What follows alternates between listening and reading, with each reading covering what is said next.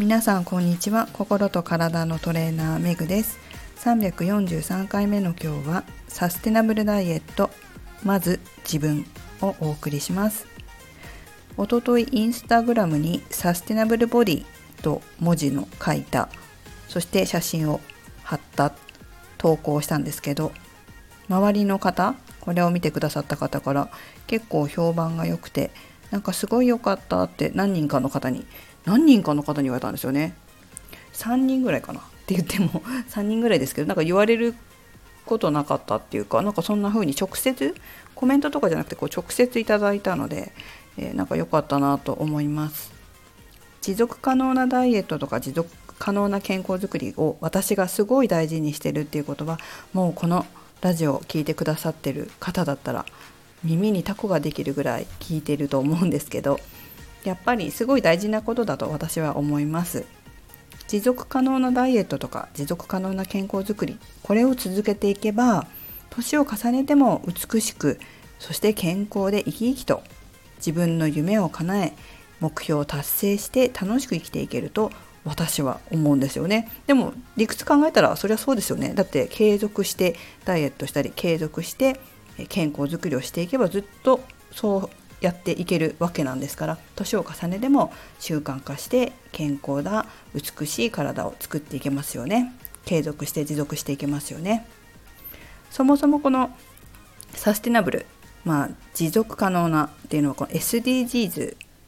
ていうところから来てると思うんですけれども、まあ、SDGs 持続可能な開発目標サステナブルDevelopment Goals かな？から来てますが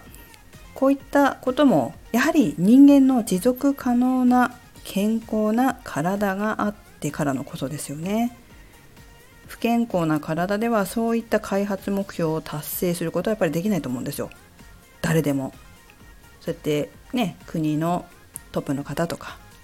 いろんなことをこれからやっていかれる方そういった方も健康自分の健康がなければやはりできませんよねなので最初にタイトルに「まず自分」って書いたのはやはり全てのベースは健康なのでまず自分の体を作る健康で持続可能なダイエットをしたり持続可能な健康づくりをするっていうことはどなたにとっても最も大事なことなんじゃないかなと思います。それがあってからのさらに自分の目標や夢、まあ、社会の目標だったり、えー、そういったね SDGs の開発目標というのが達成できるんだと思うのでまずは自分。まあ私が書いたインスタグラムを見て自分の健康づくりのことを考えてくれた方もいらっしゃったんですよ。すごくね嬉しく思います、まあ、そもそも最初にこのサスティナブルボディっていうことを言ってたのは私がこう見たのは最初の頃にね話してあるんだけど「L」っていう雑誌でそれを見ていやまさにそうだよねって私もすごく共感したのでまあこの言葉を同じようにこう使わせてもらったんです。でも私あのあんまりこうキャッチーな言葉作るのが得意じゃないので、えダイエットしてリバウンドしたら意味ないじゃんぐらいにしか あの言ってなかったんですけど、まあ、結局そういうことだなと言葉に単語っていうかねフレーズにすると、まあ、サステナブルダイエットっていう言葉はすごくぴったりしっくりするなというふうに感じました。是非皆さんもこの機会にご自身のダイエットや健康づくりが持続可能なものなのかといったことを考えて一つ一つ積み上げてその先の長い人生健康でよりよく自分自身の幸福そして周りの方の幸福そして社会っていうふうに徐々に輪を広げて考えられるようになってくるといいんじゃないかな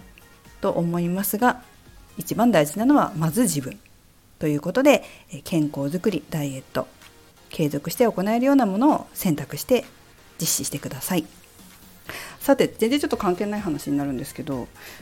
Google マップにお店を載せました。ところがまだいろんなことを書いてないのでこれから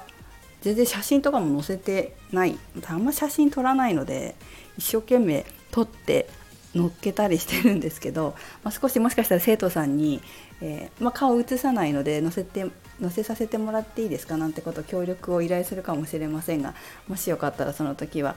あの受けていただければと思います。こう変なところは取らないように。変なところがこう乗らないように上手に撮影しようかなと思いますので是非ご協力お願いできたら嬉しいです。そして、えー、ご覧になりたい方ボディーボイスローマ字でローマ字じゃない英語ね。英語でボディーボイスでメグロクとかで検索すると多分 Google マップに入れてくるかなと思います。またちょっとしか作り上げてないんですけど少しずつ